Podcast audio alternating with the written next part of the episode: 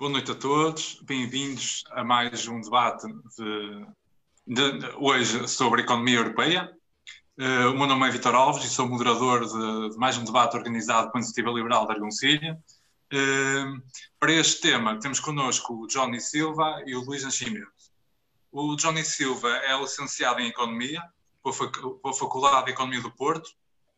Neste momento trabalha no departamento financeiro de uma multinacional da indústria automóvel liberal na sua personalidade, o Johnny valoriza a liberdade individual em todos os níveis. É exagerada a intervenção estatal nas decisões dos portugueses, em vez de se reduzir à regulação, fiscalização e ao mínimo necessário. Faz dele um adepto do liberalismo económico e social. O Luís Nascimento tem 37 anos, é economista pela FEP e mestre em Advanced Analytics na FEP com diversas certificações, auditoria em sistemas de informação, ITIL, etc. Trabalhou sempre em Portugal, sete anos como auditor e consultor na PwC, integrando na transformação da HB Fuller durante quatro anos, na gestão de projetos e estratégia e otimização da cadeia de abastecimento, e mais recentemente na transformação digital da Sonai, liderando durante três anos na área de Business Intelligence no comércio digital. Integra atualmente um projeto arrojado na área tecnológica e, e de comunicações internacionais como diretor executivo na Intorer. Nunca participou na política ou associativismo, formal ou informalmente, até 2017, tendo-se juntado à iniciativa liberal mesmo antes de se tornar partido, participando como conselheiro na sua convenção fundadora nesse mesmo ano. Até dezembro, foi membro do Conselho Nacional da Iniciativa Liberal e integrou a coordenação do Núcleo do Porto. É agora parte integrante da Comissão Executiva da Iniciativa Liberal. Uh, relembro a quem está a ver que, que, durante este debate pode ir fazendo uh, as suas questões, uh, conforme forem surgindo. Depois, no final, temos um pequeno espaço onde os nossos oradores poderão responder a essas mesmas questões. Johnny, recentemente no primeiro trimestre de 2020, foi apurado que a Alemanha estava oficialmente em recessão. Sabendo que a Alemanha é o principal motor da União Europeia, em que circunstâncias entramos na maior crise económica do bloco? Antes de mais, eh, boa noite, Vítor, boa noite, Luís. É um prazer estar aqui com, com vocês neste, neste debate sobre economia, economia europeia. Eu vou, vou só partilhar aqui uns slides para enquadrar uh, um pouco uh, aquilo que, que vou uh, abordar. Uh, relativamente à tua, à tua questão, uh, Vitor, um, ao contrário do que, do que se possa pensar, um, a saúde da, da economia europeia não entrou bem no, em 2020. Um, por um lado, tivemos a Alemanha, que fechou o último trimestre de 2019 com uma recessão do PIB em 0,1%, fechando o segundo trimestre o primeiro trimestre de 2020 com uma, com uma recessão, com uma contração de 2,2% do PIB, o que significa que entrou oficialmente em recessão, numa recessão técnica. Uh, por outro lado, também outro, outro grande, grande uh, país de, de, de, de, poder económico da, da, zona euro, a França, uh, tinha fechado o último trimestre de 2019 também em, em, em recessão e fechou também o primeiro trimestre de 2020 uh, um, com uma contração do PIB em 5,8%. Um, a par disto, a, economia italiana, que também fechou o último trimestre de 2019 uh, com uma recessão de 0,3% do PIB, a situação mais que se agravou no, no, final do primeiro trimestre de 2020, com uma recessão de 4,7% uh, do PIB. Um, juntando isto tudo, uh, sabemos que no início de, de, deste ano uh, a, a, decisão da saída do, do, do Reino Unido da, da, União Europeia veio complicar a, a, a situação e, uh, portanto, a, saúde da, da, da económica do, Bloco Europeu, das principais economias da, da zona euro, já estavam a, mostrar indicadores recessivos. Portanto, a saúde partimos, iniciamos o ano 2020 já com, algumas, com alguns problemas a, a, a nível da, da, da, economia da zona euro. Um, para além disso, se compararmos o PIB entre a União Europeia e os Estados Unidos, vemos que a partir de 2015 uh, o, o, PIB da, da, da, União Europeia uh, esteve sempre abaixo da, dos uh, Estados Unidos. O que a coisa que se complica ainda mais, porque com o Brexit, o Brexit dificilmente iremos um, ultrapassar o, o, o PIB norte-americano. Portanto, antes do Covid, da pandemia, a, a saúde europeia não era a melhor, já estávamos a perder o fogo, o que significa que com a expansão da pandemia e, e, a, e a, consequência de todas as decisões sociais para travar o, o, surto, só veio agravar ainda mais os indicadores negativos eh, aos quais iniciamos o, o, o ano de 2020. Ok, muito obrigado, João. Um, Luís, um, ao que parece, a União Europeia já não partia muito forte e robusta para esta crise. Uh, sendo esta outra crise, já seria inevitável e já se adivinhava. Uh, com isto, qual é o contexto da União? Porque é que já, já estávamos em tal má posição? Obrigado, Vítor. Já agora gostava de agradecer o convite à Elder Gonçalves e boa noite, Johnny, boa noite, Vítor. Obrigado por me terem aqui. Eu, basicamente, eu vou pegar onde, onde Johnny deixou.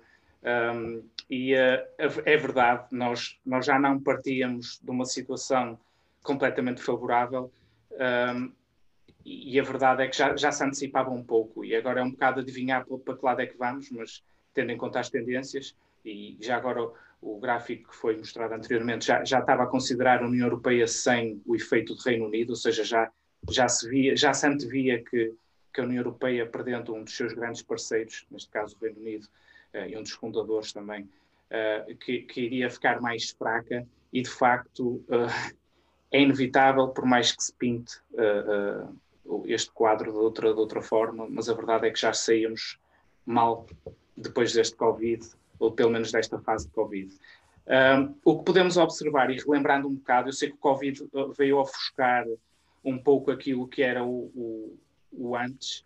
Eh, e eu gostava de lembrar eh, aqui vários pontos que, que, que podem visualizar. Uh, o tema do Brexit é um tema importante, acho que já ninguém fala nele, estranhamente, mas a verdade é que ele oficializou-se este ano e, uh, e, fez sair mais de 60 milhões de, de, de, habitantes e consumidores e produtores também da União Europeia. Uh, as condições e os acordos bilaterais e não entre o Reino Unido e a União Europeia não ficaram totalmente definidos. Uh, e, e, e, ficámos aqui com um grande ponto de interrogação sobre, sobre o, o que é que será a União Europeia sem Reino Unido, que ainda não vivemos isso.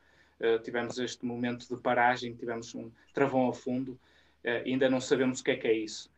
Há outro tema também muito relevante que, que, já trazia algumas faíscas entre alguns países, o tema da imigração, não sei se recordam.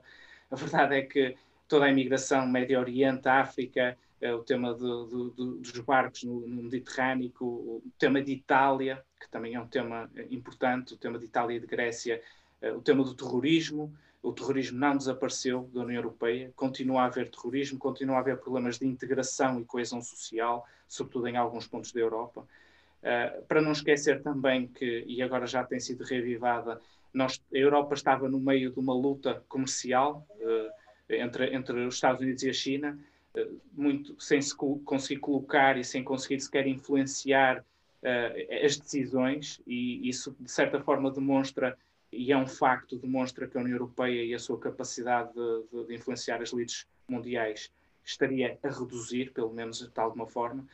Uh, e não menos relevante, mas se calhar mais discutível, o tema, clima, o tema de clima ou da emergência climática, o tema que já se falava da desunião, e agora discute-se muito solidariedade ou não, os temas da Holanda e, e de, do despique entre o Ministro das Finanças e o António Costa será apenas uma, mais uma manifestação desse, desse, dessa desunião, se é que assim se pode chamar. Uh, e, e, há um tema que, que, já vem de, de, França, o movimento Le Pen, também começou a aparecer em Itália, já, já com o tema da imigração, que é o aparecimento de alguns, eu não diria talvez radicalismos, mas diria mais nacionalismos. Algumas nações, como aconteceu também aqui nos nossos vizinhos em Espanha, com a, com a Catalunha, já, já ninguém se lembra, mas a Catalunha ainda há pouco tempo teve quase uma guerra civil. Itália estava também a começar, muito antes do Covid, já a começar a manifestar algum, algum desgosto. Uh, e isto, e para além do Brexit, não é que a saída, vamos lá ver, a União Europeia está, desde a sua fundação, nas piores circunstâncias. Uh, por isso, nós vamos ter muito trabalho para fazer, Vitor. Ok, muito obrigado, Luís, pela tua resposta. Um, Johnny, um, agora, o que se espera da União Europeia? Qual é que achas que, que é a receita mágica? Já que agora pronto, começamos a lamber as feridas de Covid-19 e começamos também a contar os mortos. E mais do que isso, avaliar os futuros impactos da, da pandemia. Uh, portanto, uh, temos que ver aqui um pouco com que, com que pé é que, ou, o que é que se prevê as consequências da, da, da pandemia em termos uh, económicos na, na, na, União Europeia. Prevê-se uma queda de, de 7% do PIB e, nos piores cenários, se caso ocorrer alguma uma, uma segunda vaga, poderá levar a uma queda de 16% do PIB neste ano. Uh, uh, embora, que, que, embora se pense que haverá uma retoma uh, de crescimento em 2021, a recuperação inicial, obviamente, será sempre parcial e, e, e, sentida de maneira aguda perante os, os consumidores e as, e as empresas. Estima-se também que, que, que, o desemprego da União Europeia deve aumentar 9%, e obviamente não podemos esquecer que haverá impactos desiguais, mais ou menos acentuados, consoante a estrutura demográfica e económica do, do país. E o que é que, que, é que a, a União Europeia uh, decidiu então um, implementar? Que programa, que medidas? Uh, foi recentemente divulgado, uh, não sei se há dias, há uma semana, um, o programa, o programa, o projeto Próxima Geração União Europeia. Este, isto é um instrumento, um instrumento financeiro de, de, com o objetivo de, de, recuperação na ordem de 750 mil milhões de euros, com o propósito de que dois terços, 500 mil milhões de euros, seja a fundo perdido e os restantes um terço, 250 mil milhões, ser, no fundo, uma nova dívida. Uh, concebido no sentido de uh, haver coesão, convergência e solidariedade, para de certa forma investir-se investir-se no sentido de uma recuperação sustentável, digital e verde para, para o futuro. Agora, com que bases, com que bases é, que, é, que, é que isto se vai, isto se vai uh, proceder? Uh, portanto, o, o objetivo uh, será angariar fundos através uh, de um novo limite máximo dos recursos próprios, a título temporário, de 2% do rendimento nacional bruto da União Europeia. Isto permitirá, de certa forma, fazer com que haja uso sólida da, da, da, notação de risco, de certa forma, para contrair empréstimos no montante de 750 mil milhões de euros nos mercados financeiros. Um, e para não cortar nos, nos, nos orçamentos uh, europeus futuros, uh, o, o, que eles decidiram então que uh, é preferível financiar os 500 mil milhões de euros a fundo perdido com novos impostos e, e, e, e serão cinco novos impostos. Portanto, um, o, que saiu agora a público é que Portugal irá receber então 15 mil milhões de euros a fundo perdido mas uh, não nos podemos esquecer que uh, isto terá que ser pago pela criação de novos impostos. Uh, e, o que é que são, em grosso modo, estes novos impostos? Serão pela extensão da tributação sobre as emissões nos setores marítimos e da aviação, será uma nova taxa sobre o carbono, será um novo imposto sobre as operações das grandes empresas e, e será um novo imposto digital uh, sobre empresas com um turnover global anual superior a 7, 750 milhões de euros e será, uh, por último, um novo imposto baseado num IVA simplificado e nos plásticos não recicláveis. Portanto, isto dá a sensação de uh, pá, é mais do mesmo, não é? Ou seja, continuaremos num, num, num ciclo de, de, de, subsídio dependência em que, ok, temos eh, financiamento, temos ajuda, mas à custa de mais imposto. Não esquecendo que a outra parte, portanto, um terço, 250, os 250 mil milhões, será fruto de nova dívida, não será, portanto, desses 250, 250 mil milhões de euros, Portugal irá receber 11 mil milhões de euros, o, que, o que significa que um, o, o, o pagamento será, obviamente, com mais imposto mais dívida. Ok. Muito obrigado, Johnny, pela tua, pela tua resposta. Um, Luís, um, a União tem tido muitos desafios, já antes, agora e, eh, e também agora para depois do, do Covid-19. A receita parece ser a mesma do passado. Tem-se falado na emissão de moeda, um, com condições e planificações. E Portugal, como é que fica nesta fotografia? Em que situação é que partimos para a maior crise humanitária e financeira desta geração? Obrigado, Vitor. Isso é uma boa pergunta. E é uma pergunta que, que se calhar faz-nos pensar um bocado que, em que situação é que partimos e quais são as nossas circunstâncias. E eu acho que é um, é um fenómeno que nós temos que pesar, nós por vezes tentamos ignorá-lo, mas a verdade é que Portugal uh, é um país periférico, é um, por mais que se discuta, é um país que está afastado uh, das grandes lides de poder económico e político. Uh, isso torna, torna muito difícil lutarmos uh, nas mesmas circunstâncias, nos mesmos patamares que os, que os restantes congêneres europeus. E eu acho que nós temos que começar a pensar de forma diferente e começar a trabalhar em soluções não convencionais e até diferentes dos restantes países europeus, sobretudo aqueles mais centrais. Eh, nós somos um país bastante afastado, temos, tem vantagens e desvantagens, eh, mas a verdade é que a receita do costume, como, como Johnny disse, não, não funciona. Eh, mais imposto, mais tributação e até implementar muitas vezes receitas que foram implementadas noutros países europeus, claramente não se aplicam a Portugal e isso tem-se demonstrado ao longo dos tempos. Acabamos de sair de uma, de uma troika, acabamos de sair de um, de um, de mais um resgate, um terceiro da nossa história, e, uh, e se continuarmos assim, vamos repetir novamente, ainda vamos a um quarto resgate. Espero eu que não seja para já, mas, mas em breve. Uh, o ponto aqui que se prende, e é um ponto importante, é que uh, eu sei que nós ficamos por vezes amoados com, com os países do Norte, mas isto não é de agora de, pelo menos de meados da década de 90, ainda hoje ouvi um jornalista referir que já há 40 anos, uh, isso há 40 anos colocaria-nos quase desde, desde a integração na União Europeia em 1986. A verdade é que Portugal e, e Espanha, Itália e Grécia, e a Irlanda já agora também já esteve neste baralho, um, uh, foram desde sempre apelidados de, de uns porquinhos que, que, basicamente viviam de dívida e, vari, e viviam de, de esmolas, Uh, e estas esmolas uh, têm um preço, e o preço é caro, e, e, é isto que nos traz hoje.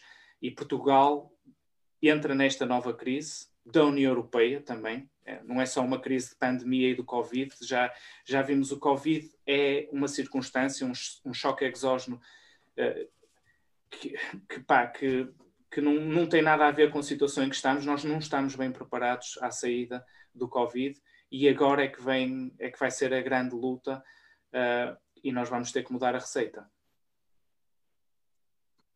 Ok. Luís, muito obrigado pelo teu contributo. Um, uh, Johnny, desde a década de 80, um, depois da nossa entrada na União Europeia, não temos verificado resultados iguais ou, ou de igualdade. Uh, conforme o Luís já nos disse, pronto, Portugal é um PIG. Uh, para ti, quais é são os pontos críticos onde Portugal tem que trabalhar uh, para se tornar uma força na União Europeia? pronto, o, o, Luís falou e bem, a, a situação da, da, pan, da, pandemia é uma variável exógena e, e nós não estamos de todo preparados um, em termos uh, estruturais uh, internamente para sermos uh, competitivos um, a médio e longo prazo, neste momento, para com as principais economias da, da zona euro. Em, em termos de, de, de, de, e sendo mais direto na tua, na, na tua questão, Vitor, em termos de, índice de competitividade, apesar de estarmos posicionados no, 34 lugar, em, em 141 países, eh, temos aqui quatro, quatro indicadores que ilustram bem uh, aquilo que, que realmente uh, somos e que, e que uh, pontos críticos temos e que, e que, e que, devem, devem ser um, trabalhados e, melhorados. A, a, questão, a questão da, da, da estabilidade macroeconómica tendo em conta que estamos a falar de uma dívida pública de, que, que, atinge neste momento quase 250 mil milhões de, de euros, ou seja, 117,6% do, do PIB, cujo uh, impacto do, do Covid um, prevê-se que significará uh, um crescimento da dívida pública deste ano para 135% um, do PIB, graças a, a, a, previsões de queda de 8% do, do, PIB nacional e da subida do, do, do déficit em 7,1%.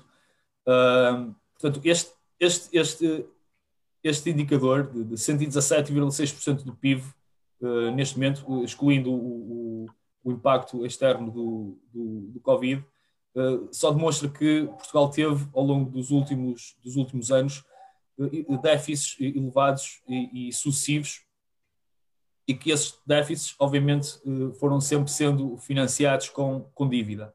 Uh, isto, isto, é um problema um, estrutural, portanto, a ser demorará eh, centenas de anos a ser a ser pago e aqui pouco pouco há uh, a fazer uh, para já em termos de, de, a curto e, e médio prazo temos também a, a questão do, do, do tamanho do, do mercado. Como o, o, Luís falou anteriormente, eh, sendo nós um, país periférico, longe do, do, grande centro da, da industrialização da, da, União Europeia, uh, e para além disso, um, um, um, país com uma dimensão de mercado bastante reduzido e cativante para atrair grandes investimentos, uh, também não há nada a fazer. É o que somos, não é?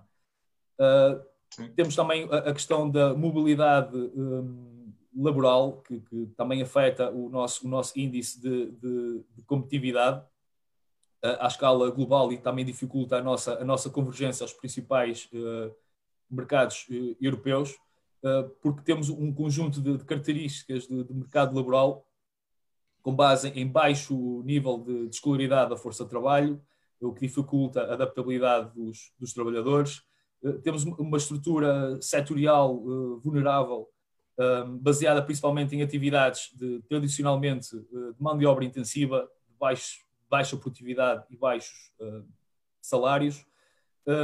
Um, temos também uma estrutura de, de, de, negócios baseada principalmente em pequenas e micro um, empresas, que são caracterizadas principalmente por um baixo nível de adaptabilidade e de inovação, e temos eh, também, infelizmente, um elevado nível de trabalho informal e uma maior predisposição para trabalho de, de emprego eh, para a vida.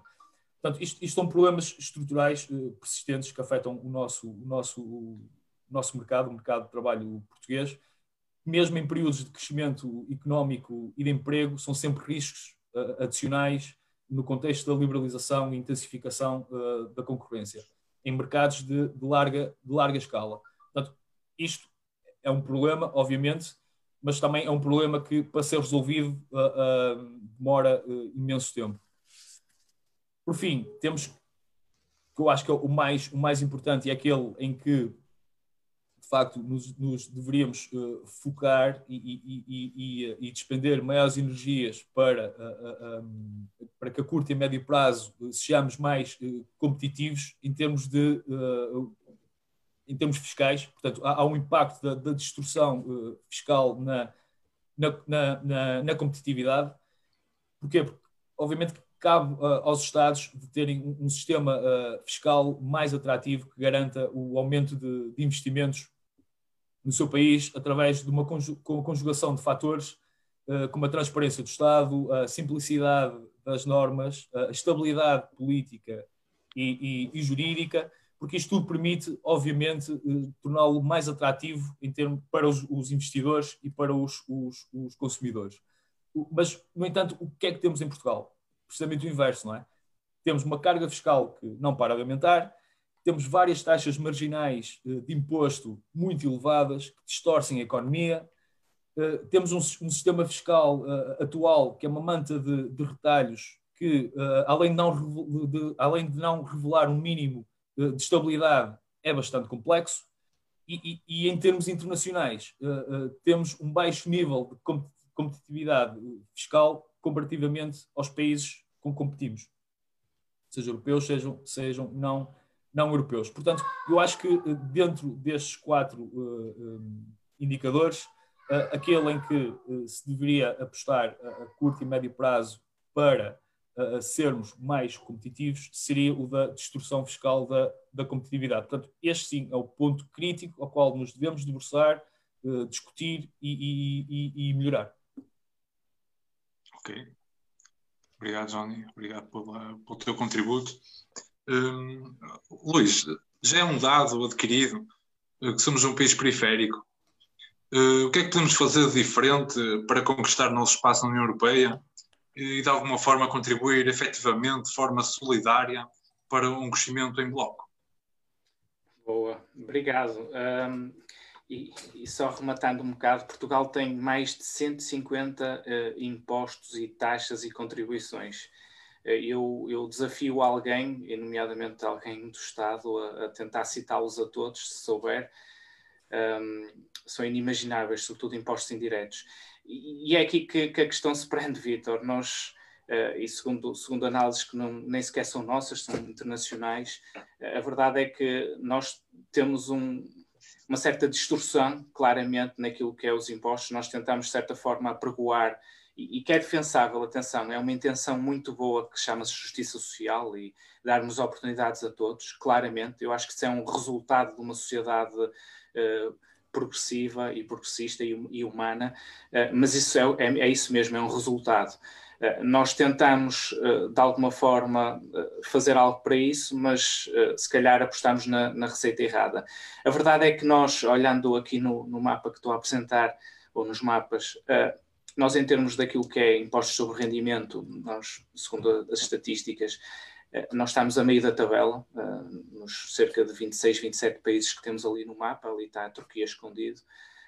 Nós estamos em 14, que basicamente é meio da tabela, por isso não é verdade que poderíamos ter menor, até porque países periféricos normalmente têm taxas menores, podemos ver ali a Irlanda, a Islândia, etc. Eh, mas pronto, mas mesmo assim não estamos numa situação muito má, uh, seria justo, é justo, eu sei que nem toda a gente gosta, mas a taxa de, de imposto sobre rendimento para, para, o tipo de vida que queremos ter e, e serviços públicos que queremos ter, pode não ser totalmente desadequada. Quando olhamos para o IVA, já pioramos um pouco. Uh, no IVA já estamos em 17 lugar, já subimos um pouco o patamar. Uh, a verdade é que uh, já temos uma taxa de IVA próxima de, dos países até nórdicos, como Noruega, Suécia. mas pronto, mas mesmo assim não estamos numa, numa situação também péssima.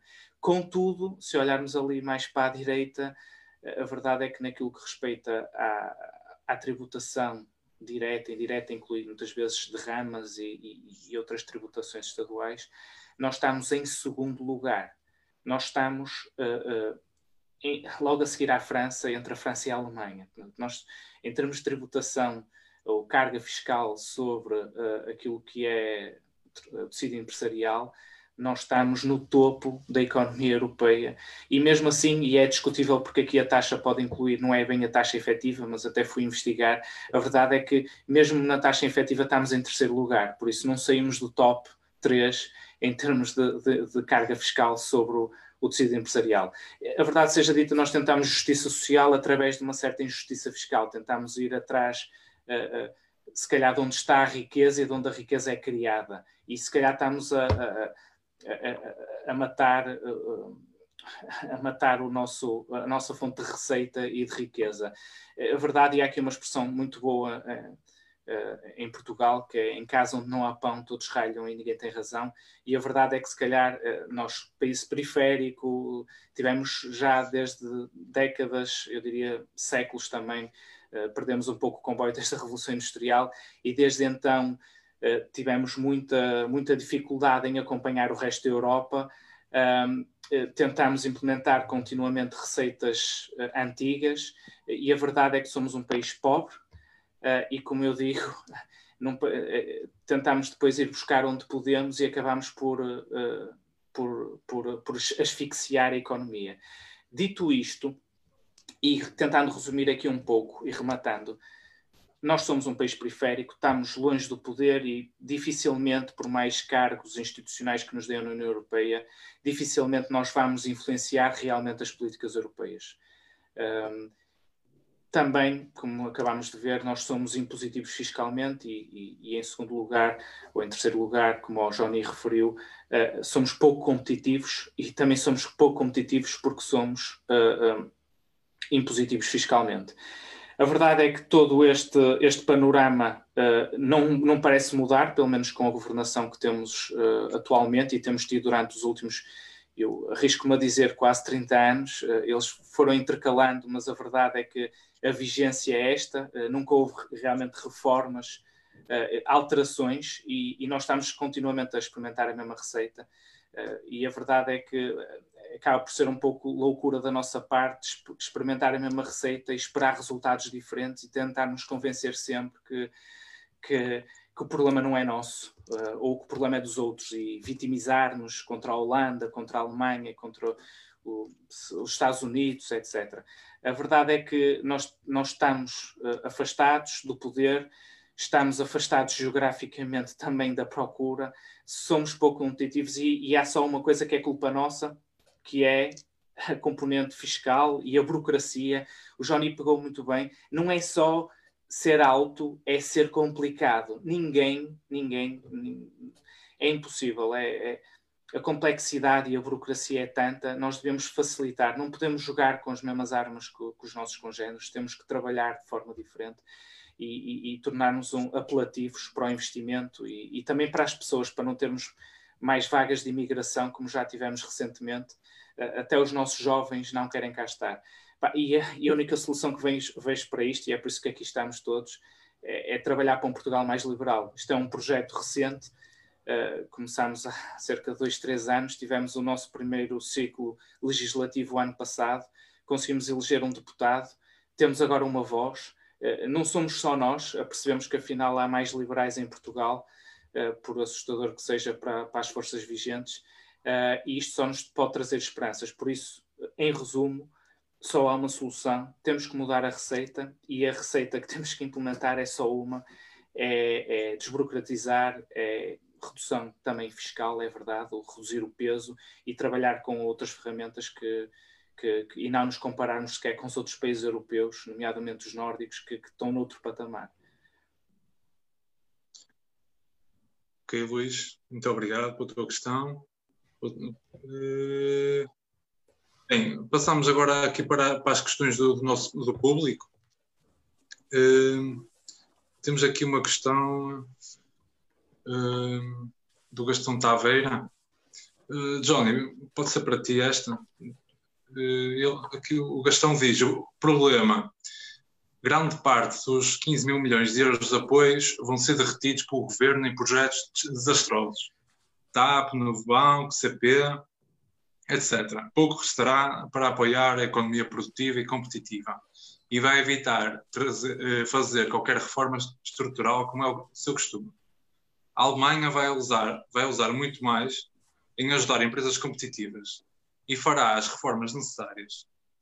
Uh, a questão dele é a seguinte: já, já temos dados sobre onde o governo vai aplicar os 15 mil milhões? Ou deveria, deveríamos cortinar isso, isso muito bem? Uh, obviamente que se, neste momento estamos a, a tapar buracos na, na, TAP, tapar buracos no novo banco, é claro que parte do que, do que irá ser uh, recebido a fundo perdido seguramente será, será para isso. Não seria de esperar mais de um, de um país subsídio dependente. Uh, nunca, em termos históricos, Portugal soube aproveitar um, da melhor forma para fazer, um, para se reestruturar, ser mais competitivo daquilo que sempre recebeu a fundo perdido da União Europeia. Uh, a Alemanha, obviamente, tem uma postura e uma política completamente diferente, é por isso que estamos longe um, da competitividade uh, alemã e saberão, obviamente, uh, aplicar uh, o dinheiro de uma forma mais conveniente e sábia. Seguramente, eu não sei em, em, concreto o que é que o governo irá, irá decidir com os, os, os 15 mil milhões de euros a fundo perdido. Sabemos que Costa se vangloriou e, e gostou imenso mas eh, segundo os dados históricos e a nossa experiência empírica dos últimos 30 anos, com certeza que não vai ser aproveitado para haver qualquer tipo de reestruturação e, e, e reformulação eh, de, que é que seja para que sejamos eh, mais competitivos a, a curto prazo. Ok. Obrigado, Johnny. Uh, Luís, temos aqui mais uma questão do César Silva. Eh, ele pergunta-nos, em termos fiscais, não nos é permitido alterar a política por forma a reter e, quem sabe, atrair o pagamento de outros impostos a outras empresas cá. Algo, eh, algo semelhante ao que faz a Holanda, por exemplo? Terminou a pergunta?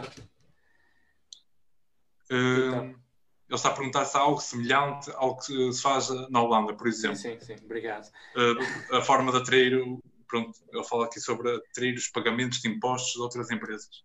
É verdade, é verdade. Nós temos, nós, como sabem, eu, eu diria que tudo, todo o PSI 20 acaba por ter sede fora. Não estou a dizer que não paga impostos cá, que isso também é uma, é uma, é, é erróneo, é um pensamento erróneo. A maior parte das empresas uh, sobretudo as cotadas, pagam muitos impostos cá. Uh, contudo, é verdade que muitas delas têm sede, nomeadamente na Holanda, mas não só. Luxemburgo também é um sítio. Nós, Irlanda é um dos casos uh, um paradigmáticos de, normalmente, sedes americanas, como Amazons e Googles e tudo mais. Claramente, nós uh, fomos ingênuos, ou estamos a ser ingênuos, estamos a tentar ser certos, não é? Ser justos, quase uh, aplicando aquilo que também é um, um, era um dos objetivos, ou pelo menos para alguns elementos na, na União Europeia, de haver uma união fiscal uh, e até matar paraísos fiscais, mas a verdade é que existem muitos paraísos fiscais, inclusive ali um país que sempre se manteve neutro, como a Suíça, uh, que acabou sempre por ter, trazer vantagens. Só tenho uma coisa a dizer, só ou há alguma coisa que nós não sabemos, ou então estamos a ser muito ingênuos naquilo que respeita a políticas fiscais e não, não há razão nenhuma para, pelo menos, não estarmos no mesmo patamar uh, que a Holanda, por exemplo, que a Irlanda, que o Luxemburgo, que a Suíça, eu sei que não faz parte da União Europeia, mas a verdade é que há muitas sedes na Suíça. Uh, não há razão nenhuma para não o fazermos. E, de certa forma, tenho, tenho a certeza que iríamos criar mais riqueza em Portugal, mais emprego e pá, estaríamos a jogar na, na mesma categoria uh, que eles. Uh, nós não estamos a lutar uma luta séria, nós achamos que isto é uma luta de honra, uh, mas a verdade é que os nossos parceiros não, não, não se aplicam as mesmas regras, por isso a resposta é sim, de certeza. A não ser que alguma coisa esteja escondida de nós, mas nunca saberemos. Ok, obrigado, Luís. Temos aqui outra pergunta Uh, Johnny, pode ser para ti. Uh, aqui um Roberto, o Roberto de Santa Maria da Feira. Ele pergunta, ele faz aqui uma, uma, uma questão. Uh, qual a opinião em relação ao apoio dado pela União Europeia uh, à Itália, país que mais sofreu e sofre com a epidemia. E que repercussão isso pode trazer no futuro da União Europeia? O, o, apoio será, obviamente, um, em, em, em, paralelo às necessidades do que, do que, do que, do que Itália, Itália necessita. Itália, apesar de ser, de ser um país do sul da Europa, é uma grande, é uma grande economia e tem, tem o seu peso uh, de relevância na, na estrutura um, do bloco uh, europeu e, e, e, na moeda na moeda do euro. Portanto, o, o objetivo, obviamente, que fragilizar a economia uh, italiana, que neste momento está bastante fragilizada, portanto, tendo em conta que eles fecharam o, o, ano passado com, com uma recessão considerável e foi o primeiro país europeu afetado pela, pela, pelo Covid-19, uh, cujos impactos da pandemia foi o que foram, não é? E, e portanto, o, o, o uh, tendo em conta uh, o, que, o, o, que, está a passar lá uh, em termos de, de, de pandemia, a, a, economia ainda sairá mais uh, fragilizada, portanto, irá certamente entrar numa recessão, se não sem precedentes, para lá deve caminhar e é óbvio que a União Europeia terá que ter um cuidado mais especial para, para, com, para com a Itália.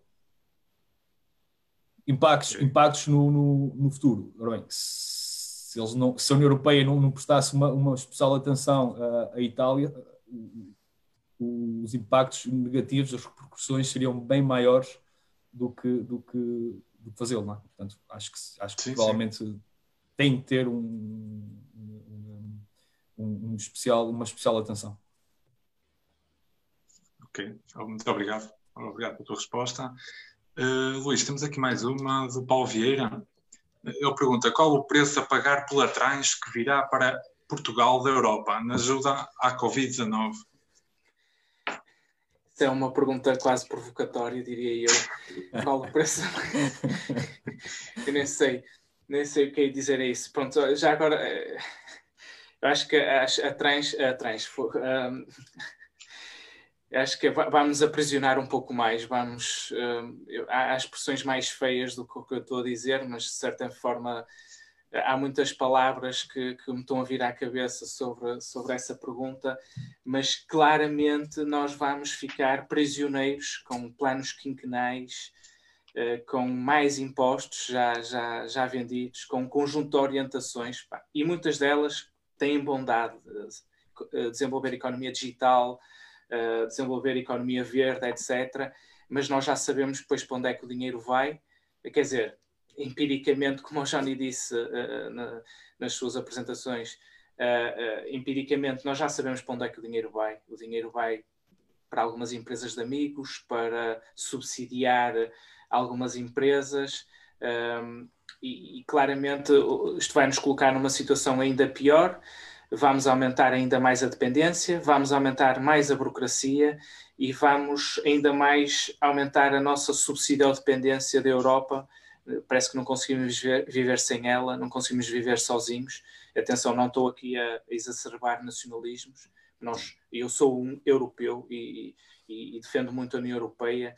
Uh, o facto de não termos fronteiras, mobilidade de pessoas, capital, mercadorias, etc., passam tudo grandes, grandes coisas. Agora, esta espécie de planificação central, vamos lá ver. Eh, em, em Portugal não funciona, nós temos grandes diferenças entre Lisboa e, vamos dizer assim, o resto do país. Não vou defender sequer o Norte. Uh, imaginem o que é que acontece quando temos uma Europa a tentar mexer os cordelinhos a partir de Bruxelas é uma receita desastrosa. Uh, nós, quanto mais afastamos o poder das pessoas, pior é. Uh, e se, se, se, já o centralismo em Portugal é mau, nós estamos a cada vez mais a cativar-nos para o futuro, a assinar o no, nosso, nosso testamento, uh, a nossa fatalidade de sermos engolidos pelo, pelo restante, restante Europa e ficarmos cada vez mais dependentes. Por isso, isto é fatídico. Eu, eu diria que, que Portugal devia fazer como como alguns jornais fizeram, o Observador, o Eco, etc., e devia, uh, devia dizer que não quer ajuda, que vamos resolver os nossos problemas sozinhos. Eu gostava, era espetacular se eu ouvisse assim uma, uma frase dessas. Acho que todo, todo Portugal, até assim como se portou bem no Covid-19, eh, soubemos pá, mais do que as políticas, mais do que o Estado, mais do que a verdade, temos uma administração pública muito forte, não falo do governo, falo mesmo das pessoas que trabalham para o Estado, que conseguimos dar o exemplo a toda a Europa, vamos ser um caso de estudo, porque realmente temos muita força e eu, eu gostaria de ver, assim como aconteceu com a Seleção Nacional com Fernando Santos, gostaria de ver o que é que se tivéssemos liderança a sério e tivéssemos alguém a dizer: olha, nós não precisamos, nós vamos tentar resolver os nossos problemas estruturais sozinhos. E um, atenção, nós não precisamos, é, nós não nos vamos afastar da Europa, vamos continuar, queremos contribuir para a Europa, porque isto é muito importante para nós, não só paz, uh, provavelmente guerra, não é? Mas também paz económica e social. Uh, mas adorava uh, dizer assim: não queremos, nós aceitamos donativos, mas essa ajuda não, obrigado. Não sei se respondi bem à pergunta, mas a pergunta também foi provocatória, também recebe uma resposta, uma resposta provocatória. Muito obrigado, Luís. Uh, temos aqui mais uma questão. Uh, Johnny, a Susana Silva pergunta que desafios o turismo terá na economia europeia e, e por arrasto também terá Portugal? O, o, o, turismo é um, é dos setores mais importantes uh, da, nossa, da nossa economia, um, é onde uh, somos bastante competitivos à, à, escala, à escala mundial. É claro que com esta, com esta situação uh, da pandemia seremos, de certa forma, bastante, bastante prejudicados. Portanto, eu espero que pegando um pouco dos 15 mil milhões de euros a fundo perdido que iremos receber, que o governo então que aplique uh, para de certa forma aligeirar uh, o impacto bastante negativo que vamos ter uh, neste, neste setor, que significará obviamente uma queda, um, ajudar para, para que ajudar para minimizar uma queda abrupta do, do PIB este ano um, portanto, obviamente tem que ter uma especial uh, atenção. Um, o, o, o, a, questão, a questão do, do, do turismo, uh, uh, sendo ele muito importante, o governo terá que, terá que obviamente, olhar, olhar para ele com, com, com peso e medida. Um, porque senão, caso contrário, obviamente que um, sofreremos uh, uh, ainda mais com, com o impacto da, da pandemia em termos de crescimento económico este, este ano. Sim, sim. Não sei se respondi, uh, fui completo sim, na resposta ou só fiquei, ficou algo por, por responder à questão. Sim, concordo contigo. Não sei se o Luís terá alguma coisa também mais a dizer sobre este, o assunto do turismo. Uh, eu, eu, posso acrescentar, até porque estou, de certa forma, estou ligado ao setor. O turismo, o turismo vai se revitalizar sozinho. Não sei se ele, é verdade que vai haver muita. Lá está, voltarmos à vitimização e à subsídio dependência, vai haver, vão haver muitos grupos económicos e alguns até precisam, atenção, por isso é que tem que ser com peso e medida, como o Johnny disse, tem que ser transparente acima de tudo. Os critérios têm que ser transparentes e até agora nunca foram.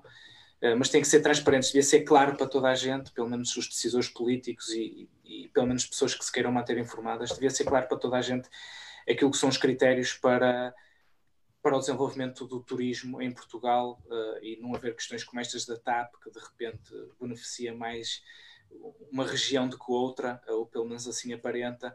Ah, quando, sobretudo, estamos a falar de dinheiros públicos, aí não há dúvida, nós somos liberais, mas a partir do momento em que já não estamos a falar de lei do mercado, também temos que ter em atenção outro tipo de, de questões como de soberania nacional, integridade, etc. Integridade integração nacional. Um, uh, ah, ou seja, nesse aspecto temos que ser claros. Eu acho que o turismo vai se revitalizar por si só. Uh, vai se tornar mais digital. As emendas digitais é, é um pequeno paradigma. Uh, os, provavelmente os peer-to-peer uh, táxis, em que deixamos de ter quase motoristas e, e passamos a te tecnologias que já têm sido desenvolvidas uh, no mundo fora. O Uber é só o início. Uh, há, há, um conjunto de, de, de, ferramentas digitais e tecnológicas que nós, ao, se calhar, muitas vezes ao tentar evitar agora uma hecatombe, por vezes estamos a evitar também uh, o desenvolvimento. Por isso é que tem que ser com peso e medida e, e tem que ser apostar não só naqueles que são os, os suspeitos do costume, apostar uh, agora em novos players. E eu não sei se o Estado tem visão suficiente para perceber uh, tenho sempre dúvidas que alguém que esteja num gabinete tenha visão suficiente, porque não conseguem perceber todo, todo, tudo o que está a acontecer, visão suficiente para tomar decisões e apostar realmente na, na ponta da lança daquilo que é o turismo uh, e a evolução do turismo. O turismo, daqui a dois anos, três no máximo, está de volta e em força. Uh, o ser humano gosta de viajar, não gosta de estar quieto e, e faz falta à nossa mente viajar e eu espero bem, e já, já vimos agora, mal abriu o aeroporto de Faro, apareceram logo turistas vindos da Suíça, de Zurique, pá, é incrível, eles disseram, pá, Portugal, mal, mal sabíamos que havia o voo, pá, entramos logo, porque sabemos que Portugal é, é espetacular, não há nada a dizer. Por isso, é só abrir as portas e isto volta, voltará ao normal. Peso e medida importante e transparência. Isso mesmo, Luís. Concordo contigo. Um, queria também perguntar a, a cada um qual é, qual é, a vossa opinião um, em termos económicos. Quais é que serão os, os, próximos desafios de Portugal ao mesmo tempo em que da União Europeia, agora após o, o, o Brexit? Uh, talvez podemos começar agora por ti. Uh, tem-se muito falado, um, grande, um grande desafio, e é o que, é o que, é o que se vai, o que está em cima da mesa, principalmente o, o, a pressão que, que, a Alemanha e, e, a França irá, irá fazer, porque um, uh, perante, perante Bruxelas, uh, de certa forma, será uh, um, apostar numa, numa, numa política mais protecionista, no sentido de evitar com que, principalmente da parte da China, haja aquisição de, de, de empresas, de empresas um, europeias. Um, portanto, irá ser um grande desafio, obviamente, como vimos, uh, uh, e, o, e, o, Luís falou, um, já uh, uh, sem o Reino Unido, o nosso peso e, e, e, peso da União Europeia, a União Europeia, em termos de poder de decisão, será mais mais reduzido.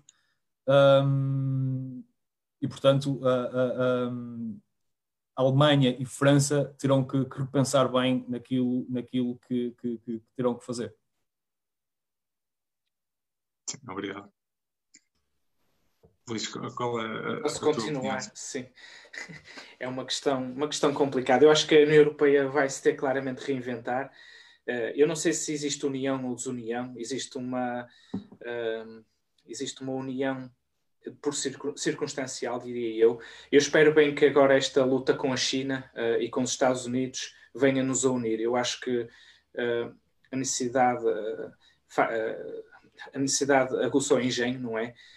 E, e, a Europa, começando a ficar de fora, vai ter que se reestruturar e redesenhar eu espero que os alemães, que sempre tiveram historicamente uma cultura muito forte, vamos assim dizer, para não falar das guerras mundiais que, que, que, nos antecederam, ah, nos antecederam, estou a falar da União Europeia, que é o tema de hoje, é preciso relembrar essa história. Nós, isso não há nada a dizer. Vamos pensar que temos um parceiro que é orgulhoso e forte e também, por um lado, merece o ser, porque trabalha para isso.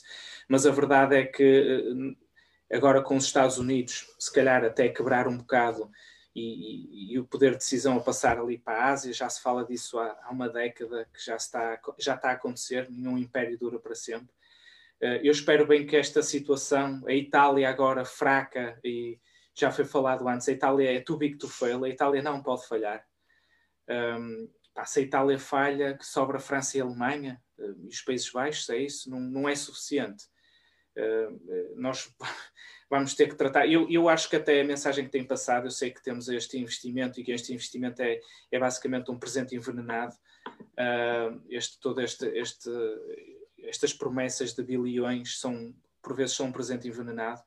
Uh, mas eu espero bem que, que, a Europa aproveite agora esta circunstância, o Brexit, a Itália enfraquecida, e para, para se reinventar e que, e que e que, e que pense diferente. A, a, verdade é que, e como aquilo que eu disse, nós não podemos esperar pela União Europeia para resolver os nossos problemas uh, e, e, estar à espera que isso aconteça é, é um pensamento errado e ingênuo e, e, só nos leva a maus caminhos.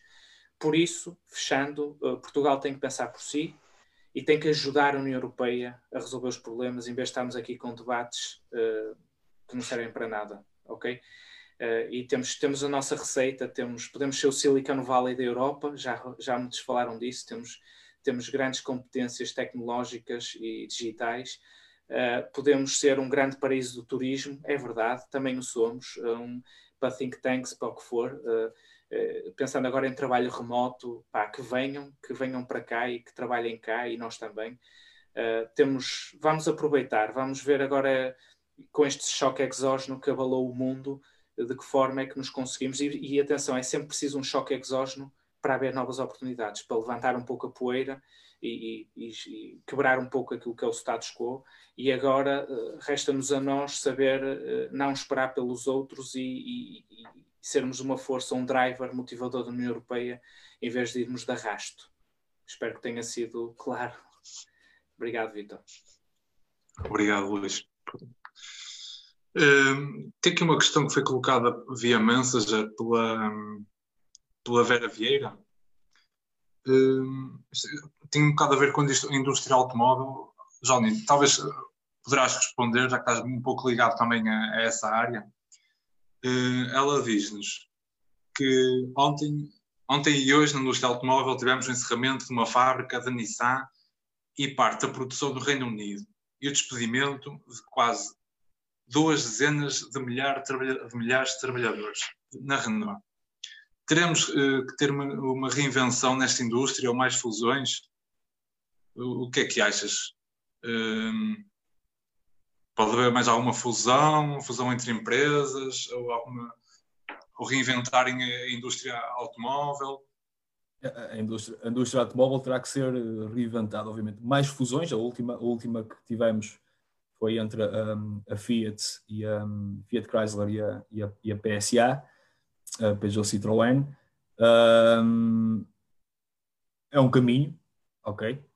É possível, pode ser uma solução, mas a, indústria automóvel tem que ser reinventada. Uh, portanto, um, uma das grandes uh, desafios da, da, da, União Europeia, uh, que o Luís uh, falou uh, inicialmente no, no, debate, que é questões climáticas, Portanto, a União Europeia, eh, a meta eh, europeia será ehm, a neutralidade climática em 2050. Eh, obviamente que, ehm, sendo que em 2020, até, até 2020 seria a redução em 20% da, da emissão de, de, de, gases de efeito de estufa, ehm, até 2030 a redução em 40% e em 2050 a neutralidade climática. Obviamente que isto impacta o, o, a indústria automóvel. E a indústria automóvel tem que se reinventar e readaptar um, para o, o, fim, principalmente do uso de, de escapes um, de, de, de, combustíveis fósseis para uh, energias mais, mais limpas. O, o fecho de, de, fábricas de, produção, no caso da, da Nissan em Espanha e, e outras que ela mencionou no, no Reino Unido, Uh, obviamente não tem, não tem diretamente a ver com uh, uh, esta questão climática, porque isto já foi discutido e definido como meta pela União Europeia já há vários anos atrás, portanto já haveria mais tempo suficiente e há, e eles têm que se readaptar, readaptar. Portanto as grandes marcas mundiais têm que se readaptar, a empresa ao, ao qual trabalho, que, que é do ramo automóvel, está-se a readaptar, obviamente, mas o, este, este, este, fecho de fábricas não tem nada a ver com, com, com as questões uh, climáticas e os desafios climáticos. Uh, pura e simplesmente tem a ver com este choque uh, exógeno da, da pandemia que, que abalou uh, o mercado automóvel porque a produção parou por completo. Um, isto obviamente que abalou a, a, a estrutura a fábrica de produção de Nissan em Espanha, lá está, sul da Europa, longe dos, do, do, do, grande uh, centro uh, de industrialização do, do, ramo automóvel, que é uh, na Alemanha, França, um, dada a, a distância que, que, que, tem, com os elevados custos, obviamente, de, de, de transporte, um, a decisão do fecho passou muito, muito, quase certeza, muito, muito por aí. Não ouvimos falar de um, de um fecho de uma fábrica de, de, de indústria automóvel uh, na Alemanha ou, ou, em França, não é? Falar, ouvi, ouvimos falar precisamente em países uh, mais periféricos e longe do, do grande centro. Exatamente. Uh, muito obrigado aos dois. Obrigado, Vitor. Estou por fim deste este debate. Obrigado. Foi uma excelente hora que passamos aqui. muito obrigado, Luís. Muito obrigado, Johnny, pelo vosso contributo. Obrigado, Luís. Obrigado, Vitor. obrigado, Johnny. Obrigado. Não se esqueçam que para a semana temos mais um debate. Uh, amanhã sairá a temática. Uh, sejam atentos ao nosso, ao nosso Facebook. Uh, para a semana teremos mais, é mais uma hora, um debate e um tema. Muito obrigado a todos. Boa noite. Boa noite. Boa noite. Obrigado. Obrigado.